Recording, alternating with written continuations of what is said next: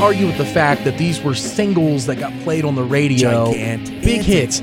We're not here to debate that. We're just here to talk about two generations Yeah, of Metallica cool? Fans cool? and how it rolls together. I want your perspective of what it was like to be this Metallica fan, and then it was midnight, and you're getting the Black album, and then what you got, and what your reaction was to it.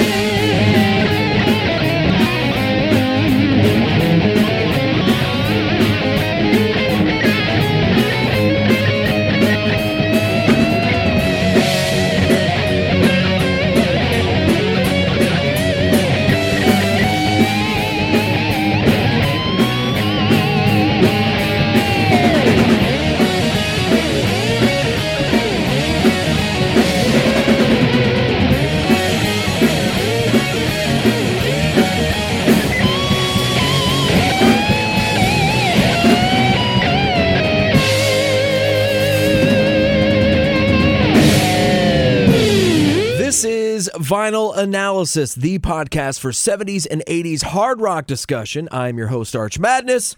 Along with me, my producer, uh, my right hand man. Is it, it might be a better way to say that, but let's just, we're going to riff on Your, this. your Hammett to your Hetfield. oh, Ah, see what I did there? Oh, wow. Uh, you're, ha- yeah, so do what I say. All right. You're not allowed to have a side project. Uh, producer Greg Hansberry, what's up, brother? Yo, I'm, I'm happy 2019, man. So this, this is, exciting. This is the first show of the new season. And and before we uh, introduce our today's guests and, and get into all the good stuff, Craft and Vinyl.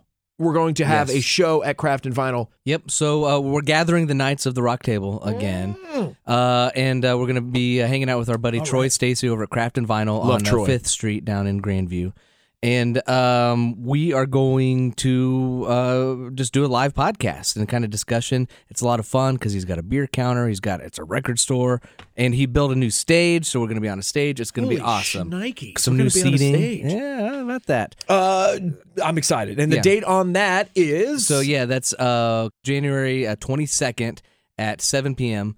at seven thirty at eight p.m. Come all, it's free.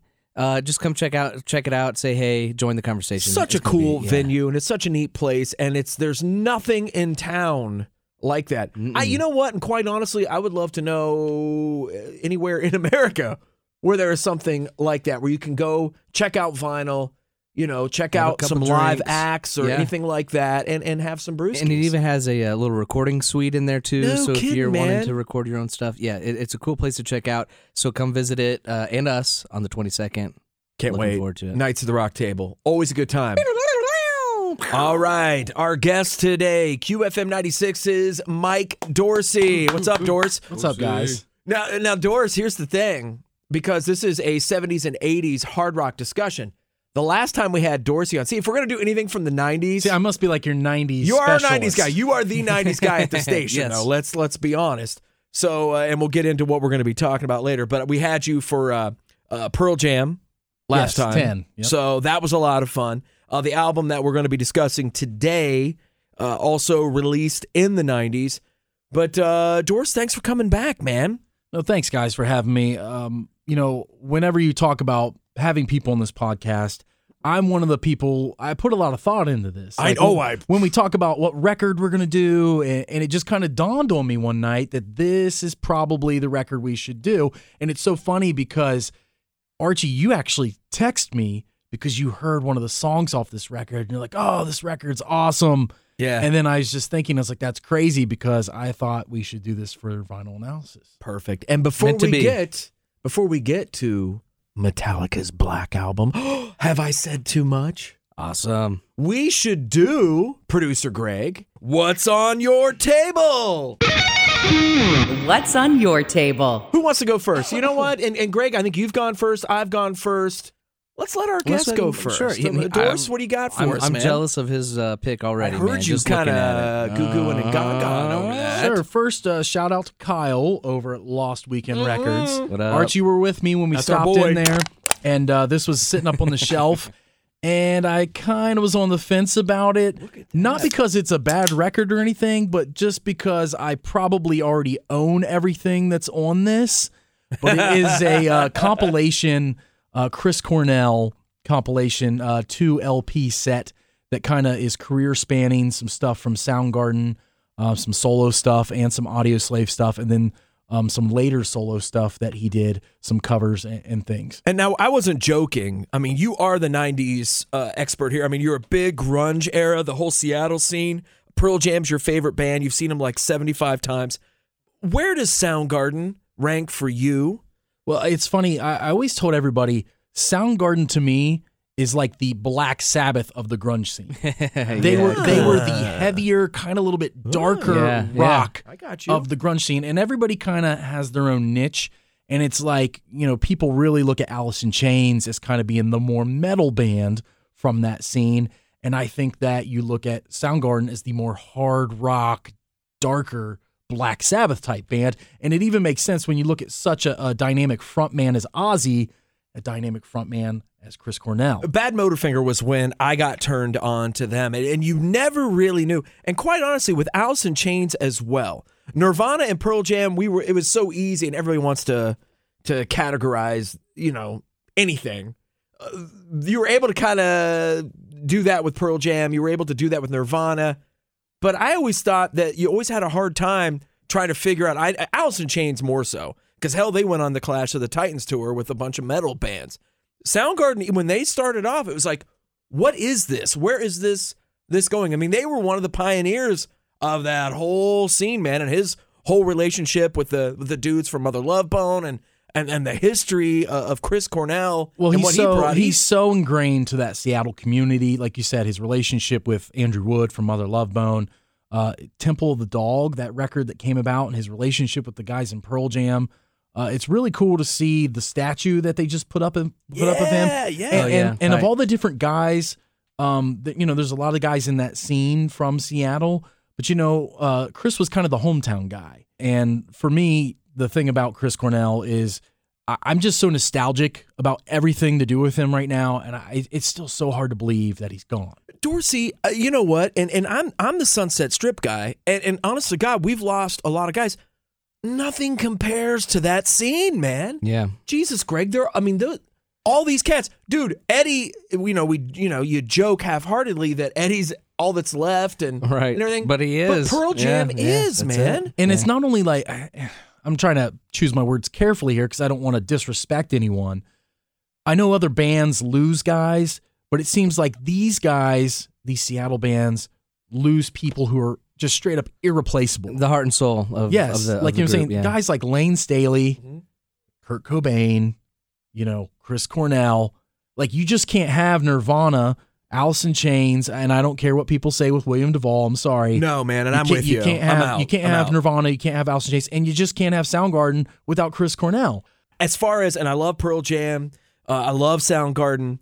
Man, I was a huge Alice in Chains. If I was going to pick one from that era, it was Alice Uh, because I mean, just with with Lane and his his vocal stylings, they were different, man. They were they were different They're than more to your vibe as Dorsey's point. They're a little more metal. Uh, yeah, they were. vibe. Yeah, they were. yeah. And maybe that's why. Maybe that's why we accepted them a little more. I'm saying we talking about the the whole metal scene uh, because I mean the Clash of Titans. I mean that was crazy. And I, you know, there's a story where I think it's I don't know if it's uh, Ellefson and and Scott Ian, but they're backstage. They're watching Alice in Chains and they're saying to themselves, "Well." This is it. This is this is the changing of the guard. This is what's going to because a lot of times it didn't fit. People were trying to figure out. We kind of talked Where about at the yeah, very beginning. yeah, yeah. How's this all going to fit in? And uh, it's Alice in Chains. There was talent there for sure, but where Oh. where was this going? And Right. it's inter- interesting that we've come down this path because once again, the relationship that those guys in Chains had with the guys in Metallica. Yeah. Oh yeah. Oh no. And and really, Pantera back and and their home videos. I mean, like I've said, and I've said this on this show before. Those Pantera home videos. That was Jackass before Jackass.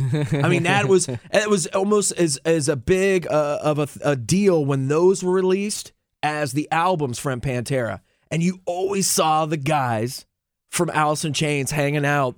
But yeah, I mean, I mean, Jerry and, and Dime were just they, they and Zakk Wylde. That was a that was a tight knit group there, and uh, I think the metal community, like you said, always uh, kind of sided there a little bit and kind of took Alice in Chains uh, with them. But but Soundgarden, man, uh, again, Soundgarden is one of those ones that they were they were one of the uh, the godfathers of the whole scene, man. And, And it's just such a specifically, Chris sound. Cornell's voice is my favorite of Oh, all theirs. I mean, he's up there with How with. do you not? I With, mean, the- how do with you the not? Jimmy or the Robert Plants and everybody. Yeah. And I was lucky enough to to see Soundgarden reunited because obviously, you know, by the time I really got into music and being old enough to go to shows and stuff, they had already broken up.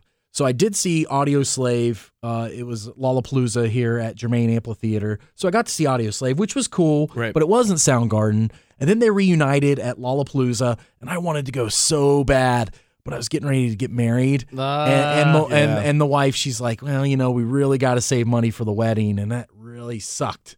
But uh, the next chance I got, I didn't even hesitate. I, I had the tickets Pull the and trigger. went and seen them over in Pittsburgh. They actually played Rock on the Range here the night before. They were the headliners, and then the next night they were over at Stage AE in Pittsburgh as the headliners, just all by themselves. That's cool. So Yeah. I, I got to see them See him there. twi- Did you see and- him twice here in no, Columbus? no, I didn't see them here. I just saw them because you know usually they play a shorter set when they're a headlining band of a festival. Right. But over there, it was just them, no opener. It was just all Soundgarden. It was amazing. Love love my '80s metal, but I love listening to Dorsey talk about that that whole '90s scene, man. It's just it's it's cool Yeah. as hell. Anyway, that was that. So that is what That's what's on my on table. your table. On Nice job. table. And uh, we're we're gonna make sure we we're trying to make an effort in this 2019 season to uh, take some pictures of the records we bring in. Yes, so sir. what's on your table, and we'll share that uh, on Instagram. What do you got, Greg? I want you to go next. Yeah, well, all right. So mine actually, uh, it's kind of funny. I went to uh, last weekend as well. Kyle's our boy over there last love weekend. him. Love Kyle. Uh, but I actually went there to pick out a record for my dad for Christmas. I got uh, my dad is a uh, He's a huge Ritchie Blackmore He is a. Richie, so he loves a good guitar player. Now he's gotten you know older in his age, and he's into uh, we all? he's into uh, Mark Knopfler. So Mark Knopfler, one of the greats. so- have you So- turned your dad on to his solo So stuff? that's what this is. I bought him uh, the, his latest record. Uh, it's uh, uh, down the road wherever is uh, Mark Knopfler's latest in 2018, and uh, so I bought it for him. He's over at Christmas Eve. We're we're just playing euchre, having a couple of cocktails, and we put the put uh, this on, and uh, it's cool. It's very mellow. He's uh, he's still got those guitar chops, but in Mark Knopfler's old age, he's definitely mellowed out. He's his last probably ten records are really chill. Uh, he still does like five and six minutes like long Yeah. jams, but his guitar playing is so clean and and and, and crisp. I want to say it's Shangri La. Have you also Yeah, got? Now yeah. that was the one that I was really really Yep, into. Yeah. So I mean, he still has the chops. He's not doing as heavy stuff. I mean, uh, Dire Straits was never super heavy. You know, Sultans of Swings is probably some of the heaviest stuff I he's mean, gotten. un- I mean, really underrated. Yeah. You know, uh, but I, I think I, I really do think that Mark Knopfler, when you're talking about the greats, I, mean, come Yeah. on, man. and because he was honestly, he was doing something unique. Dire Straits, and even what he's doing now is just kind of it's he's got his own sound. he's a badass. Uh, but I just I'll highlight one track. So if Yes, you sir. if you're down for some just cool, chill, uh, great guitar playing, check out uh, Knopfler's new record, Down the Road Wherever. Uh, the song that I really like is "Just a Boy Away from Home," and uh, I like it because it's uh, it's got like a four minute guitar uh, slide solo where this is like um, uh, a George Harrison cut. Like if George Harrison was still Right. kicking w- with a with a Jeff Lynne produced record, this is what it would well, sound yeah, like. I can It's- imagine that. oh, Everyone knows that yeah, sound, right? Yeah, just we're down clean, with that. just beautiful. So check it out if you, you We'll want a, it. a Mark little Knopfler, mellow. Mark Knopfler is just one of the best. Sure, and we, and we talked about this when when Dire Straits got into the Rock and Roll Hall of Fame. They're kind of like they're they're like the musician's musician. You know, Right. Mark Knopfler is. He's kind of the guy that a lot of famous musicians like. That's their guy. Technically like. Well, and, and and this isn't my line. This was a, a guy that used to work at the radio station uh, with me years and years ago. But I remember him saying, you know, coming out of a out of, out of a Dire Straits track, he said, "I wanted to play guitar. I practiced and I practiced." Then I heard Dire Straits, and I said, "Well, fuck it." you know, he Never didn't say gonna that, on that the air. He Yeah. didn't say that on the air, but he was just like, you know what? Just forget it. Yeah, I'm I'm yeah. just gonna go a different route with my life because Mark Knopfler is just on a whole other he's whole so, other level. He's so good. He's so good. Anyway, so right. there you go. What do you got, cool, Arch? man. Arch, No, what's you on your have table, come up man? with good stuff. All right, so here we go. Now, let me just say this, and I've said this before. Sometimes I make these statements, and they kind of come back to haunt me when I'm out walking around. Right? this is gonna be one of those moments, fellas, because as much as I love Motley Crue, there was a band from that era that if they weren't as dysfunctional as they were, I honest to God believe they would have been bigger than Motley Crue. And at the time, you probably could have made the argument, and I'm talking about Ratt. And and hear hear me out. If if Ratt is more dysfunctional than Motley Crue, what the hell is that saying, guys? Well, that's I- that's- that's hey, look, what I'm I, I've read the dirt. That's hard. To, that's hard to even imagine. I, I know, I know, dude. The guys snorted ants. I, I get what Motley Crue did, but but there was this whole thing with Ratt, and they just weren't being, they weren't able to get it done. But I'm jamming on the first two Ratt albums. So we've got uh, Out of the Cellar and Invasion of Your Privacy. I heard the morning after, and I want to say I heard it on my uh, LA Guns Pandora station, right? But anyway, I heard the morning after, and I just forgot how amazing Ratt was. Now, the reason I'm talking about these first two Ratt albums and the reason they're on my table, not because of Round and Round off the first record, not because of You're in Love or Lay It Down. I'm talking about the forgotten songs. I'm talking about The Morning After. Now, these were songs that weren't even released, gentlemen, but they hold such a close uh, place in a lot of people's uh, hearts and stuff, uh, folks who love that scene. The Morning After, In Your Direction, Scene of the Crime, Closer to My Heart. What you give is what you get. My God, jam on that song, young people. That is an amazing song. You should know by now. These were these first two records, you know, and Doug Blessing and I talk about this a lot. Really, the first three or four records of Ratt were really, really solid records. Solid records. But those first two in particular really should be regarded a little higher than they are. Those two albums What- are what's on my table. What do you attribute the reason that they're not regarded?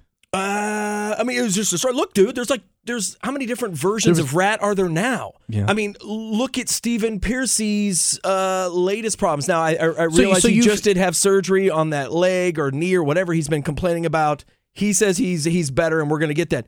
But I mean, dude, it's just it was there a fucking train wreck, man. So you feel like you feel like the the latter part of the band has kind of tarnished the legacy of those first two records. I- I'm just saying they hit for hit, they were hanging right with the crew. They were hanging right with the crew. And then there was just so much stuff going on behind the scenes.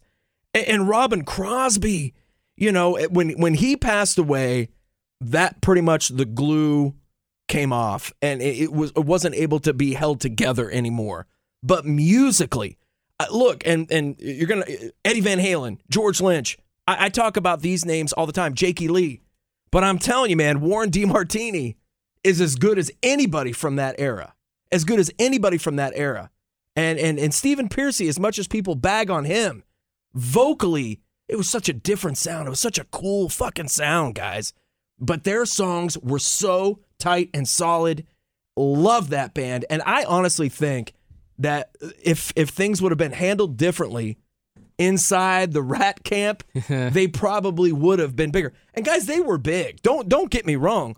But what Motley Crue was able to do, and Motley Crue was able to just going. survive. They were able to survive, and they were e- able to really kind of keep that stuff out of the press, even in that day and age.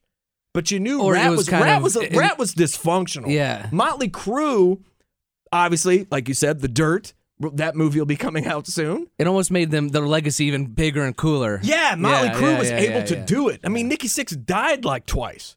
You know, me when ask the you- guys from Ratt died, they just died. I mean, They there was no back. coming back, and it just It's it- like Game of Thrones. yeah, I- it just bums me out to listen to these early Ratt records and not consider them one of the best bands uh, from that era. And I do, man. So there you go. That's what's on my table. The first two Ratt albums. Sweet.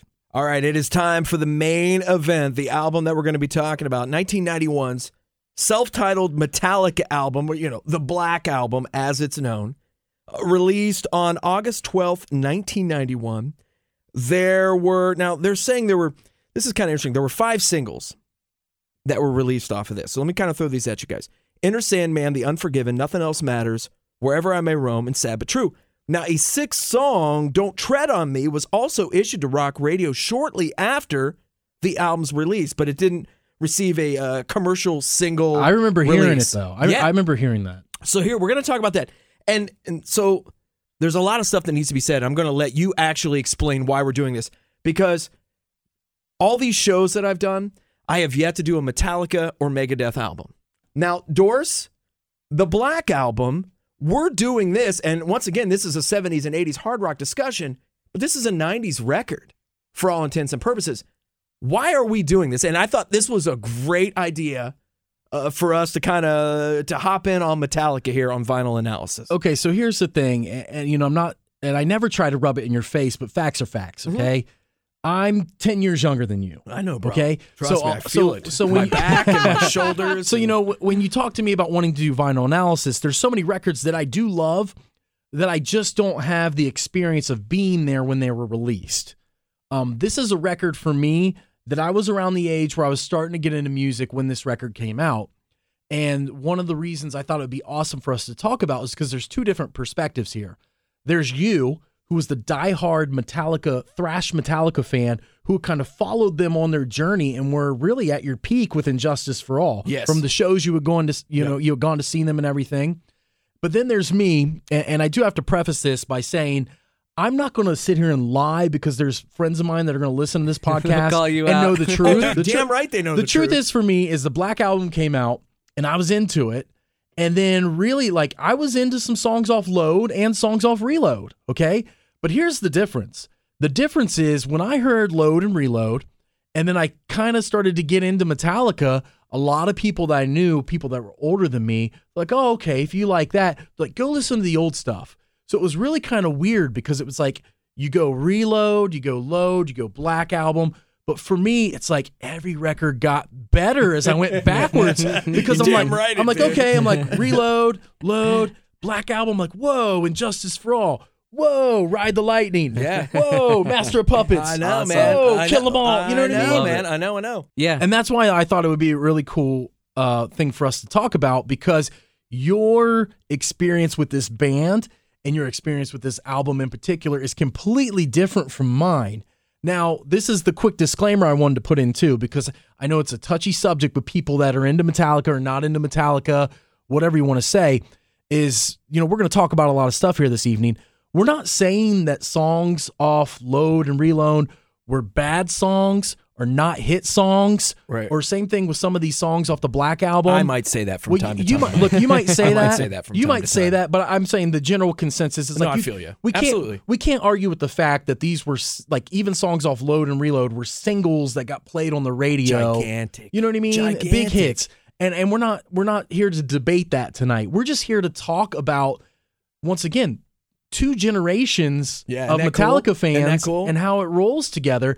And and the really discussion started because I'm really interested, just like we were when we talked about Pearl Jam 10 and how we talked about like I wasn't there for the for the death of hair metal and I wanted your perspective on it. It's the same thing.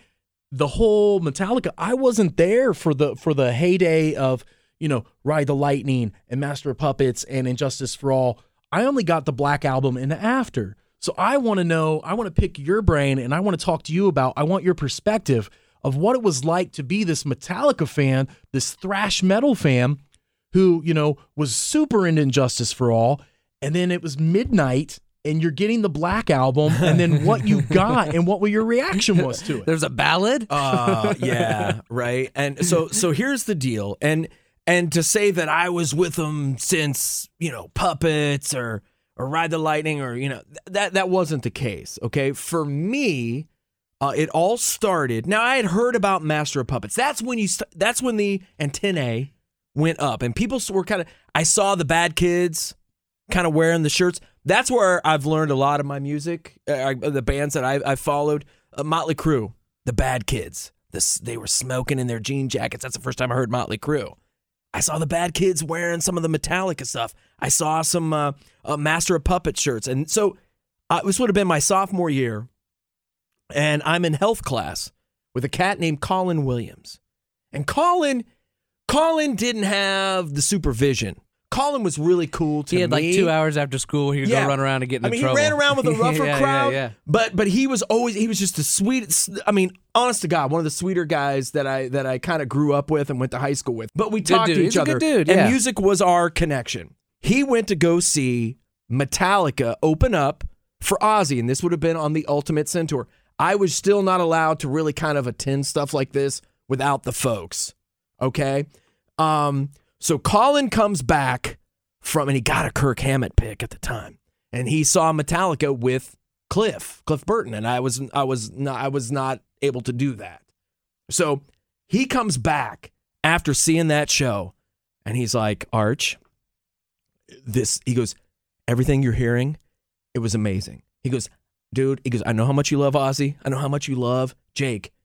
This this band, this Metallica is amazing. They were amazing. So about halfway through this this uh, Master of Puppets ride, I'm like, so then I'm like, I want to go, I want, I'm in. I want to check this out. And at that point, it's not something you can like hop on the internet and download. This is 1986, kids. This is you're not. This, this ain't happening. You know what I mean? I actually went to a store in uh, in Marietta. It was called Hearts, and I don't know if they had those up here in Central yeah, Ohio. I kind of remember those. Yeah, But I went to I went to Hearts to buy Master of Puppets. They didn't have Master Puppets. They had Ride the Lightning on cassette. So my actual first this was right when Master was taken off, and I didn't have it yet. I bought Ride the Lightning first, and I brought that home, and I was like, boom! My mind was just it's like this. You know, you hear fight fire with fire, and you're. I was like, holy shit! this this isn't Wasp. This isn't Dokken. This is a little different. Got really into it. Ended up buying Master of Puppets, and uh, and then the death of Cliff Burton happened right around this time as well. And I'm like, oh my god, I'm getting into this band, and one of the key components just passed away. What's gonna happen? Then Garage Days came out. I bought Garage Days right when it came out. In fact, came up to Columbus and bought Garage Days uh, like the first week it was out. Bought, you know, Justice immediately right when it happened.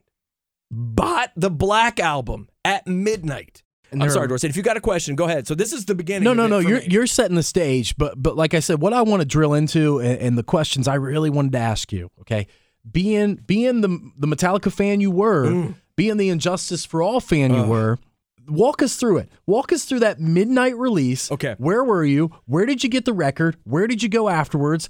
And, and kind of take us through that. you were Okay, so- listening to so the here's Black deal. album. So I so Wah, we bought the. Black album. Uh, it was uh, now this would have been um, when it was released. It was August twelfth, nineteen ninety one, which was a Monday. But I do remember Sunday at midnight, stores opening up to to to to have that record. But I did buy it uh, at a uh, at a uh, at a, a record store in Marietta.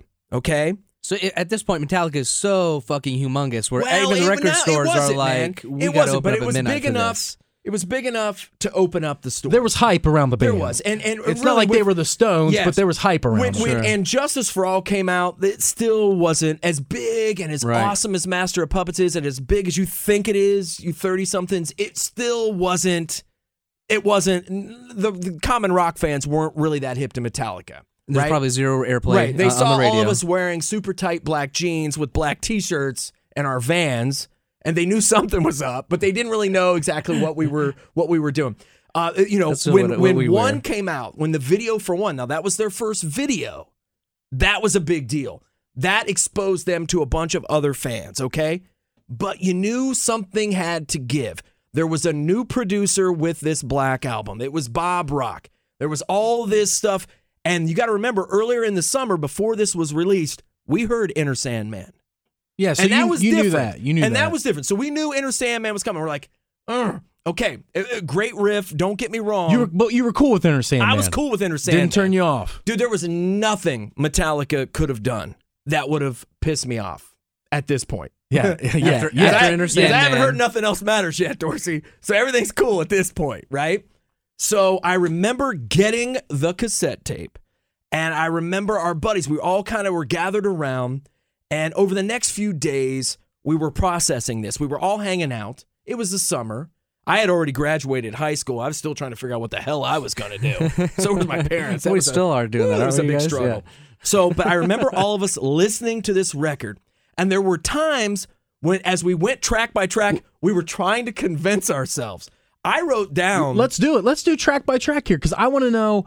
I'll pitch in on my Right, thoughts on the tracks, but give me the initial reaction and tell me what you. So the first time you ever heard these songs. Okay, Enter Sandman, awesome riff. Uh, the best thing that Kirk Hammett gave to the band. I know Lars tweaked it. Uh, you can mock Lars if you want, but he's the one that heard that riff, had uh, Kirk kind of tweak it a little bit and play a, a part like twice or reverse a part. Uh, Lars is a sharp little fucker, and and he was always kind of my favorite back in the day, just because he was the spokesman. He was the guy that always talked. So I was always a big Lars fan. I was not one of these people, you know, and everybody now critiques his drum style. But I'm not. I don't I don't do that with Lars. I don't bag on Lars too much. I'm a little pissed when I look back and see how he talked about Mustaine, you know, looking back on it as an adult. It's like, eh. But no, I, I was down with it. So Enter Sandman comes out, we're all good in the hood. Okay? You go to the next track, sad but true. Well, and, and real quick, before we get into these tracks, I wanted to throw this point out here. So you and I have talked, and we actually did a little experiment too. Mm-hmm. So I, I did a ton. I've done This a is ton, really cool I've done a ton of research on Very this record before tonight. Okay, and one of the things we did is um, one of the things Metallica had said at the time before they got the new producer Bob Rock. They said, you know, we really feel like we need to go in some type of different direction, something different from And Justice for All. Okay.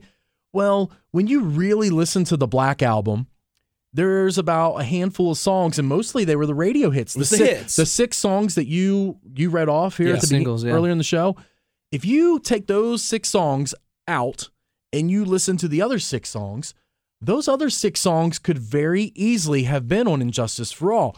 And to prove my point, what I did is I burned a CD. I burned And Justice for All, and I inserted these other six songs from the Black album. Yes. And Archie and I listened to it, and it flowed It works. perfectly. It works. And you don't sit and bitch about, well, I don't hear any bass. You you don't. You don't that doesn't even it works. But I think that was where James was riff wise too. I mean, I think honestly, as much as we slobber all over Ride the Lightning and, and Master of Puppets and oh my God, where those albums sit in metal history, I mean, they're on Mount Rushmore. But I personally think, and I've said this before, that I think James, riff wise and where he was creatively as a, as an artist, this was his best time. Yeah. This was his best time. I, I think so. That's just my own humble opinion. Fair enough. so we're going track by track Here here. we You, go. you start with you start with Enter Sandman. Enter Sandman, well, we here, knew and that. real quick, while while we're on that, Dorsey, if you're cool with that, you know, uh, we have a Spotify playlist, so I'm gonna get that track list from you. I've got that and, CD in my and car I'll put too. that track list on it. that You know, you- you, can uh, follow us uh, on Spotify. Search for RT Vinyl Analysis. Yeah, and we'll put it in the same order that Yeah. Arch and I listened to it, and you'll see it flows. Those six songs could have very well been like an extension of And Justice for All. They really could have. So what I did is here, as I had the track list of of this album, and I marked um, the songs here that I put the new sound that they were looking for. I marked some as And Justice for All because those are the ones I felt Right. could have just really been on that record. And then I just put AWOL, which is like a complete departure. And I'm sure you'll get to what that means here in a minute when we, we get into this. But so Enter Sandman and then the next track, Sad But True, they're two of the four that I feel are that new sound that they were looking for that was still heavy enough and still rocked enough to not feel like a complete departure from thrash Metallica. Do you agree with that? I totally agree with that. And and so this is funny. So I'm going to jump right to the third song, Holier Than Thou. I was able to contact one of my buddies that I grew up with and I was I was texting back and forth with Chris and we, I was telling him kind of what I'm doing and I was it's like, "Hey man, do you remember when we were all hanging out and our thoughts on the record when we first heard it?" Cuz I remember the eye contact that a lot of us were making through some of these songs and I'll get to it. It was like, we were trying to convince ourselves on a, on a few of these That it was right? okay. we were trying to convince ourselves that it, it was cool. Uh, so we'll jump to holier than thou, and that's what Chris said. He said that was the first one where he was like, "Okay, there we go." You know, and that's the notes. I wrote these because I knew Dorsey was gonna. This is kind of the angle he wanted to go. He wanted to hear first impression Archie for this. Holier than thou was the one where it was like had that old school vibe. It was very justice for it was injustice. It, it, it was it could have fit on that record. And this is this shows again that James is a riff god. James Hetfield, and I'll say it again and I'll say it a hundred more times on this program. James Hetfield and Dave Mustaine. I can't even imagine what it would have been like if they would have been able to stay together. Probably, it, obviously, it didn't work, and it worked out great for metalheads all over the place. But th- their riffs are, especially this era, from about 88 to like 91, they were just in a fucking zone, man. James wrote some of the best riffs ever. See, I'm. I'm glad to hear you say that because I cannot stand his fucking voice. Well, So no, I just I just write him well, off as a guitar player because of gonna that. talk James about or that. Dave? Uh, James, James. Okay. So, I- so that's very short sighted of me. I know, but I just, I just write him off, and I'm, I put all my, all the eggs in, in Kirk's basket. And, and here's the thing, and I was talking about this with a a friend uh, that I have here in this day and age, and we were talking about it, and he said this to me. This has been a few months back, and it's so true. James's voice, it's just not thrashy enough anymore. it's not, it's, it's a weird spot because it's- it's, not melodic and it's not Well, thrashy. and it's that's the thing, and- though, man. That's what makes him him.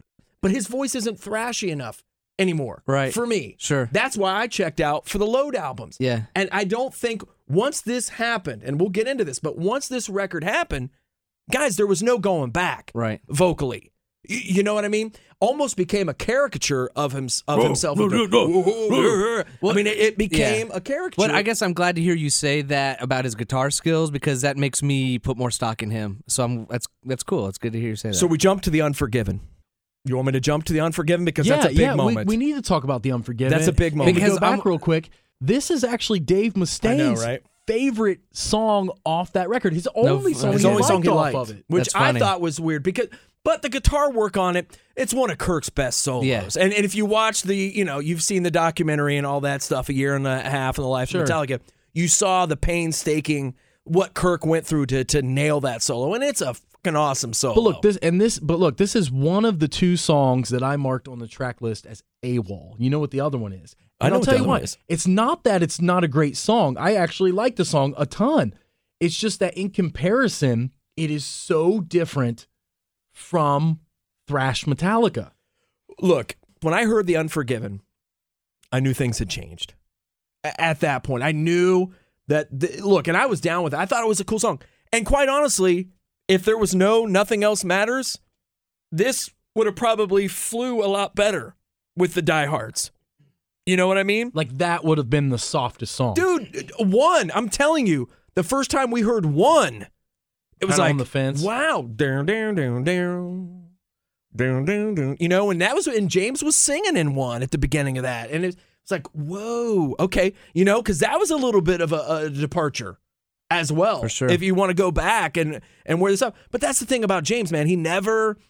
He doesn't worry about uh, he doesn't worry about jackasses like me getting pissed because he wrote a love song. You know what I mean? If he wants to do it, he'll do it. Yep. So, but this was the song, and nothing else matters. This was a challenge. Uh, This was this was a challenge. It, it really was, and it was one of the ones that was like that was probably the beginning of the end. I don't want to say it that way because "The Unforgiven's a cool song, man. It's and like I said, great guitar work. Well, and I gotta say, I've told work. you this before. I, I'm I'm a child of the '90s, and I heard this stuff on Mandatory Metallica on uh, on the X in Indianapolis. And this, a lot of these songs, Enter Sandman, this, Nothing Else Matters, what what got the airplay. Uh, and yeah, The Unforgiven is, is one of my favorite because of what I said. Uh, James is actually kind of singing a melody in it. Yeah, a man, I and get B, the fucking guitar solo is so rad. it's really good. It's Um, really good. you know, as we talked about earlier, right? If you split split the track list in half, six songs, six radio hits, six And Justice for All Right, songs, yeah, yeah, right? yeah. The six radio hits, they were definitely crafted to be more accessible. sure. So the person, so you're the rock fan or just the average person, you know, who probably couldn't handle Master of Puppets, they could handle The Unforgiven. They could handle Nothing Else Matters.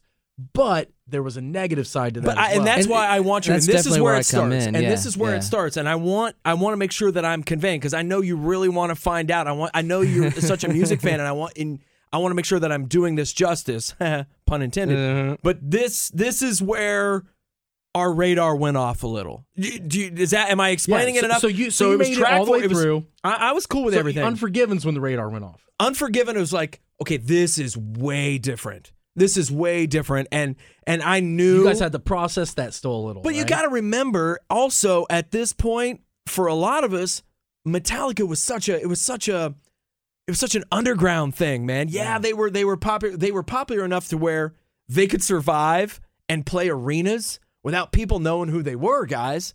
That's how cool this was. Yeah, yeah, That's yeah. how cool this was. And I think a lot of it and and you know when I bring up some of my friends, the guys I grew up with, some of the guys rode this all the way through. They wrote it through the load albums. They wrote, you know, and they and when there's a show, Until even Saint close- Anger, right?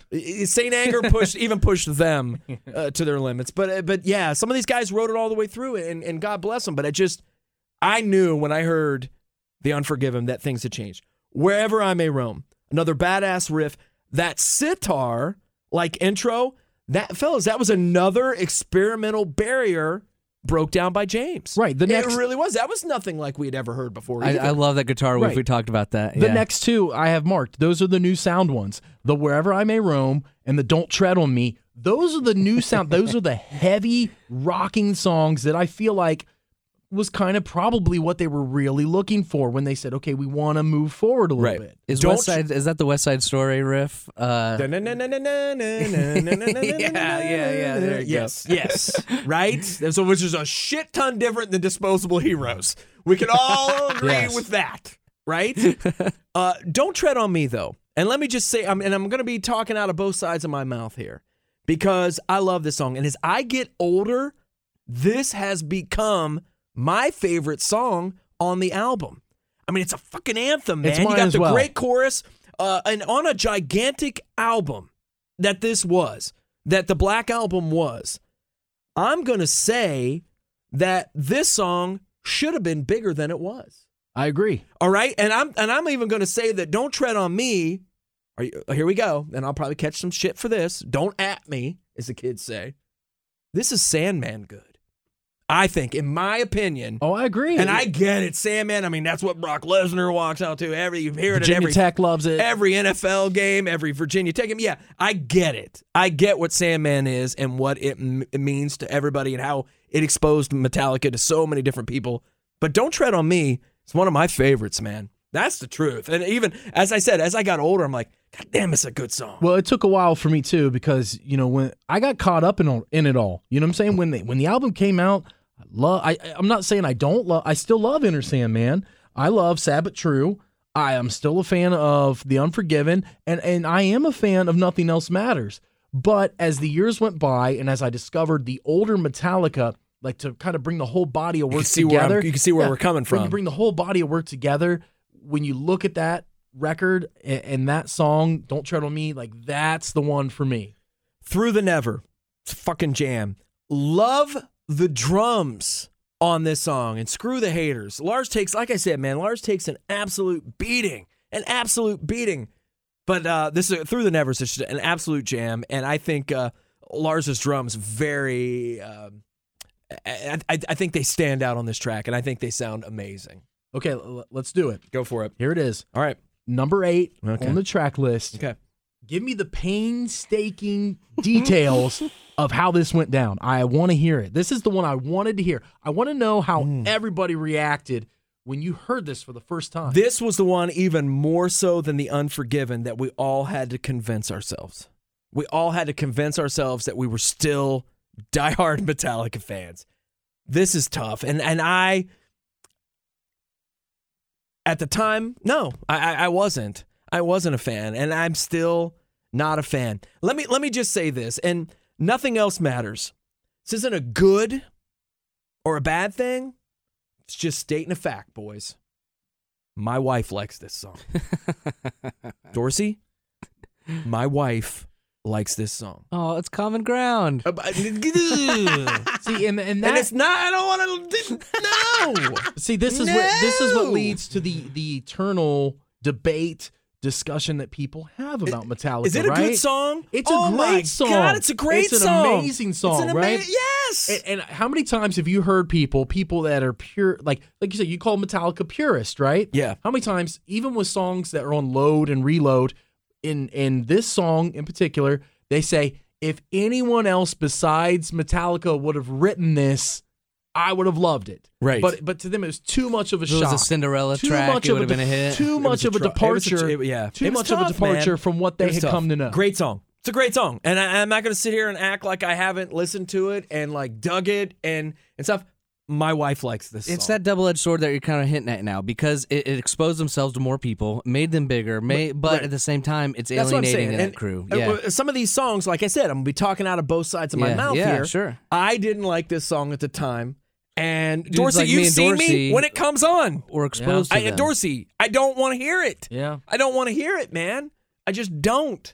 I, I, I- it's it was Was it That- the that's- strings? oh my God, Was it it, was the the str- string section? no man. it was it was James pouring his heart out, bro.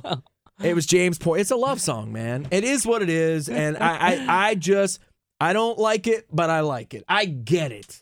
I get it. I understand why everyone loves it. I understand why it was a huge hit, but damn it, man, that was it was it really was tough to come back after that. It, it- and look, like I said, I I saw more on this tour than I did the And Justice tour. You know, but but I just this was tough, man. This was this was a tough one when when they played it live, you know, and shit. It's just. Oh my oh, God, Here- it's here's tough, here's a man. question and I haven't you. seen them since 1994. Hey. I've seen them nine times, bro, and I haven't seen them since 1994. Here's a question for you, right?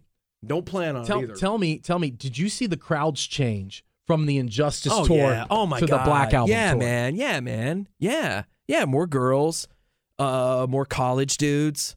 I mean, shit like that. I mean, it is what it is, and that's what I'm saying. So you probably felt like dead fans when people would show up after Touch Oh of yeah, Grey. and, and screaming for touch of gray. Yeah. yeah, a- absolutely, absolutely, and and that's what I'm saying. It was they were such a cult band, and it was so cool because this band was amazing. I mean, they really were. Here we go again with the big statements. They were my generation Zeppelin. I mean, they were huge, guys.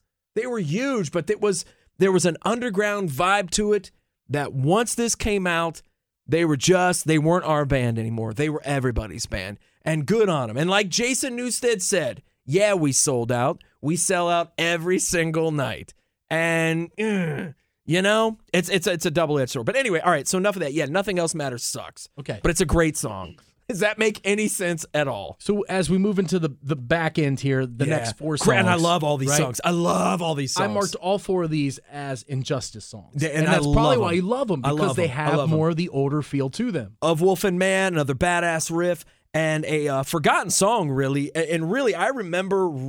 Here's the thing: when Metallica did stuff, and you got to remember, I I was in at an impressionable age. I was in my late teens. You know, I was I was kind of I was 16 when I when I kind of got 15, 16 when I got into Metallica. Whatever they did, and I hope my mom's not listening, but when I saw James Hetfield with a Coors Light, I was buying Coors Light. Underage. oh, I did it. And when I saw that, I used to have this. Uh, I got it at a um, at a uh, at a guitar shop, and they actually had a Lars Ulrich. Uh, and this was even before. This is right around. Uh, this is right around Garage Days. Uh, they had this uh, Lars Ulrich. It was a promotional poster, Yeah. and the guy there gave it to me. And Lars was drinking a Moosehead. All right.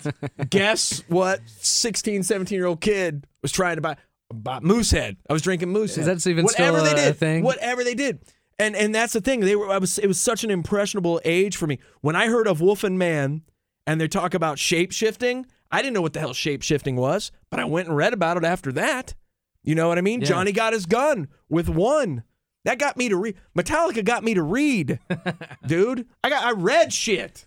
You know what I mean? So God that failed, love that track. The bass line on that. Yeah. The bass line on that. Good for you, Jason Newsted. You can hear the bass in that one, right? Okay. Ah, you can. You can.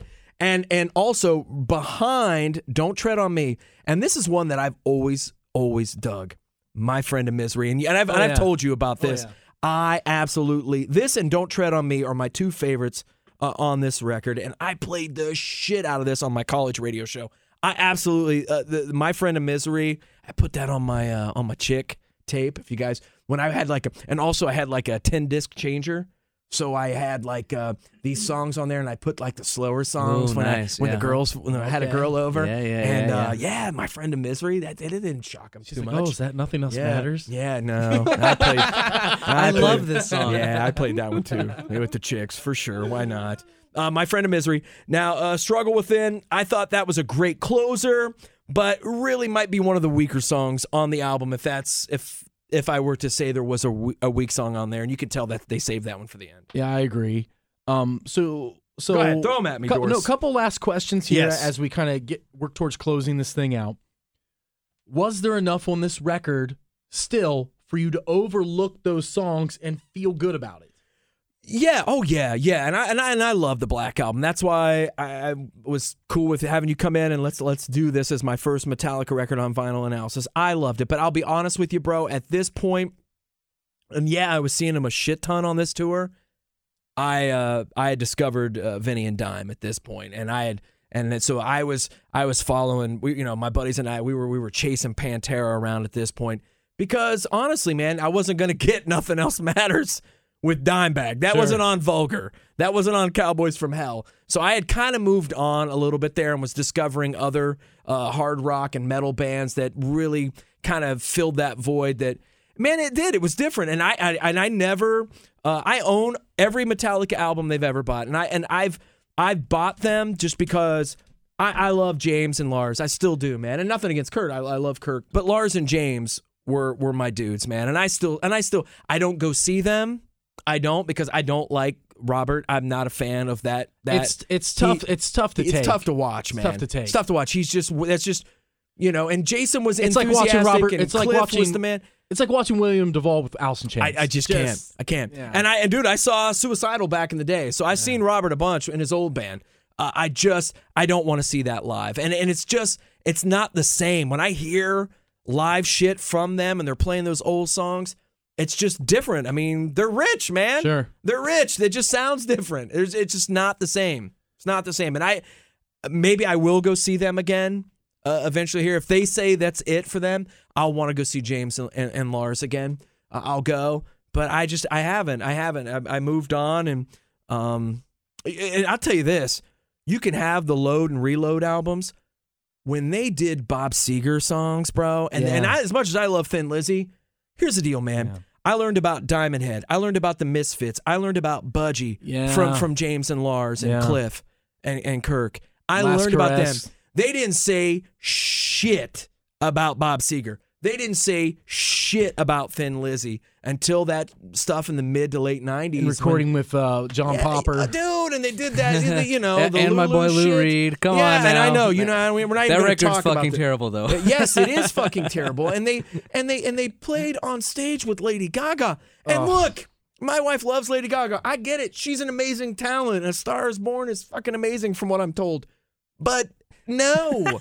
no, man. It was it was the polar opposite of what Metallica would have done dude pre pre pre this yeah, record. Yeah, and I just don't want to be that guy. It just sounds like sour grapes I guy. I sound like I sound like you know comic book store guy. You know everything. I'm just a snob with everything, and that's not the case, guys. But this shit would have never happened, dude. I read an article a couple weeks ago with Lars. He was talking about one of his favorite bands the last few years is the Arctic fucking Monkeys, fellas. I, I just I can't anymore. Right, like you I could probably can't. live with it if he was talking about one of the new metal bands. Yeah, man. Well, they love Ghost. Yeah. I like Ghost. That's cool. They're talking about Ghost. Don't sell me on that Arctic Monkey shit. Greta Van Fleet. Two more things. You shush. You Two more things, man. Two more things. Ready? You're right. 2 You're more right, Greg. things. I stand corrected. Can you compare this to when Sammy became the singer for Van Halen? Yeah, I bought every Van Hagar album there was, and my friends still call me. out, You loved 5150. You bought Live Without a Net. You dug it, and I did. But, it, it, ain't wasn't Van Halen. It ain't Van Halen, man. It ain't Van Halen. And it, we, which, and Mike, you can answer, uh, Dorsey, you can answer this question for me. Um, who was the singer on Fair Warning? Fair warning. Mhm. David Lee Roth. All right, case closed. So anyway, that's all I fucking need right there. You know, there you go. Case closed. I'm sorry. Uh, Whoever was on, whoever was on that Fair Warning album, that was my favorite band. and look, and I feel you, right? Because as another example, I'm going to give you this little story, and then we're going to get into our close here. Mm-hmm, So, you know, my wife and I, we went to go see. It was uh, Bush, The Cult, and Stone Temple Pilots here out the Rose Music Center last summer. Right? As I keep telling you, I call them fake Stone Temple. I know you do. I know okay? you do. And I'll tell you why. Because they got a guy in their band now who tries to be a clone of Scott Weiland. He gets up there, he dresses like him, he dances like him. I can't take it. You know what I'm saying? I can't no, stand you, it. I- and I wouldn't want you to watch right. that. So I understand what it's like. I feel that. It's just like, wait a minute, that's not that's not the band that I know, and it's Mm-hmm. not the band I love. It's something completely different, right? So you don't want to see that. And, and look, I- and, I everybody says, it. dude, Robert's a great guy. And all the interviews I've ever seen with Robert, he is a nice guy, man. He's a cool dude. Sure. But no. It's like when we saw And he's an uh, amazing bass player. But uh, no, I Rich don't, that Robinson. crap- Uh, his No. new singer is just a Chris Robinson knockoff dude. The dreads and the stinky. Yeah, exactly. Yeah, we- I saw them. I saw yeah, them. I saw yeah, I them saw with them at that show. We saw that show. Yeah. So here's my closer, and you and I've talked about this a little bit. I want the reaction. You you'd already felt unforgiven. You'd already felt nothing else matters. Tell me how you felt when you saw the Load album come out. Yeah, I was done. Because you were curious, though. You had to they had curious. eyeliner on. But you they were had curious, eyeliner right? on. They had makeup on, Tell- bro. When did like how did I that? was out. I didn't, and quite honestly, You I didn't I- even care when it came no, out. No, I and I have those, and I've bought them. Uh, like I said, maybe not right when they came out. I, bro, I can tell you, I can't name two or three songs on that. So record. check this out, It's, Greg. it's a total mental block. This is me. something that's really interesting because it brings up another topic that could maybe flow into some future shows to think about. So one thing that was really cool I never thought about before un- until this particular situation because of the day and age we live in, we're so used to bands that are around now having like constant access to them. Being Right. able to see their Twitter post, Yeah. their Facebook page, their Instagram. So like we're kind of connected with them 24/7. If if you know if Dave Grohl went and- shaved his face, we'd all know that he shaved his face, Yeah. right? Did that he? Was, it wasn't okay. no, he Okay, didn't. okay, thank but. I'm saying I'm saying like that's how it is nowadays.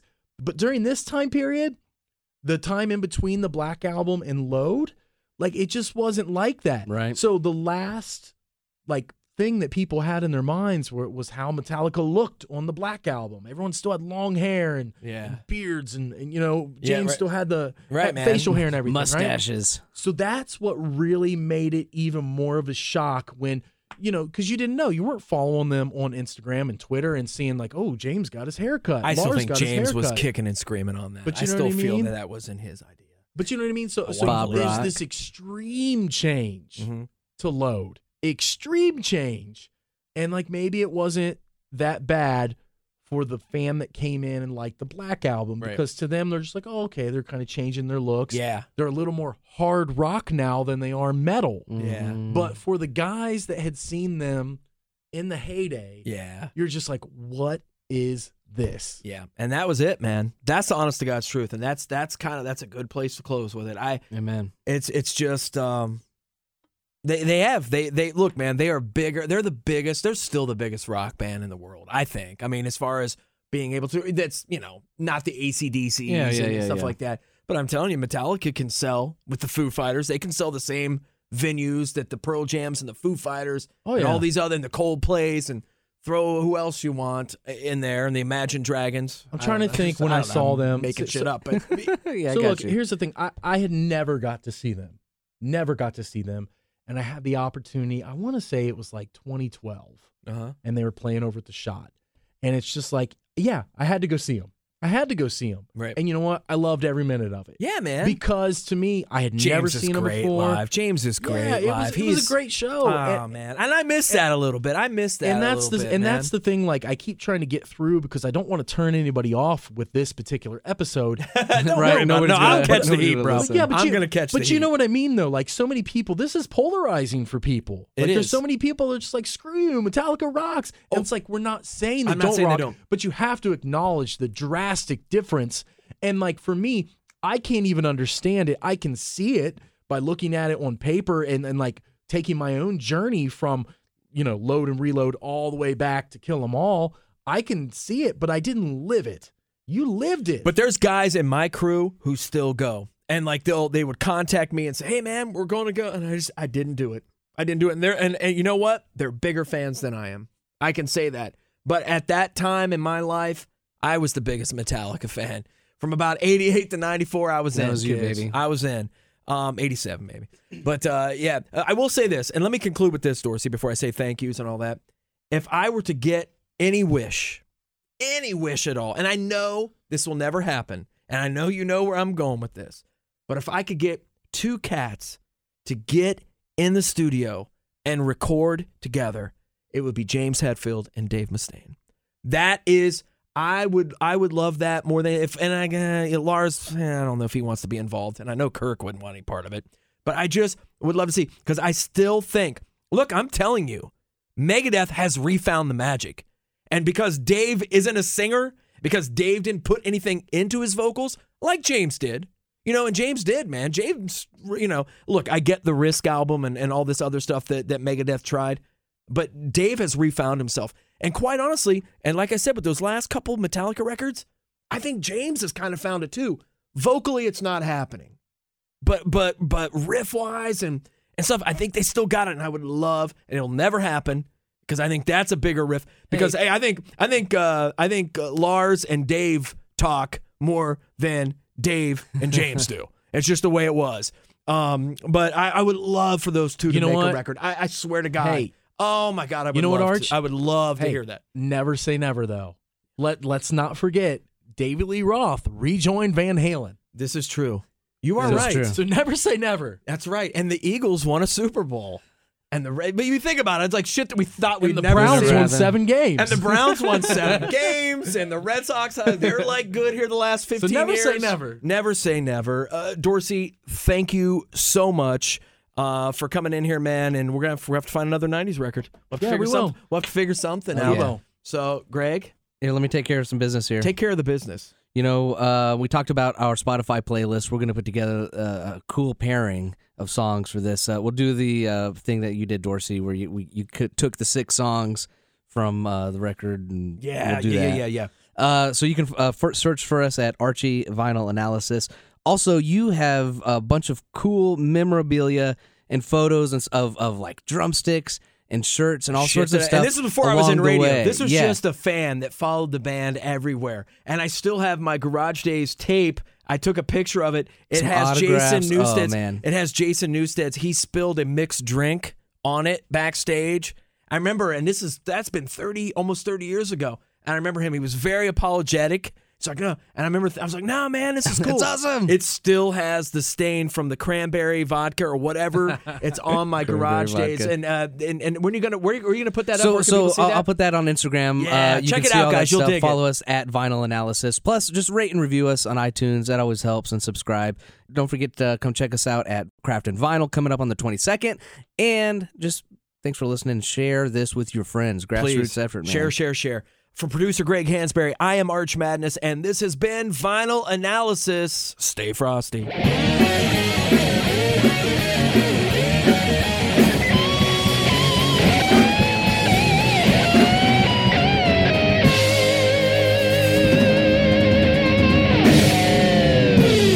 My wife likes this song.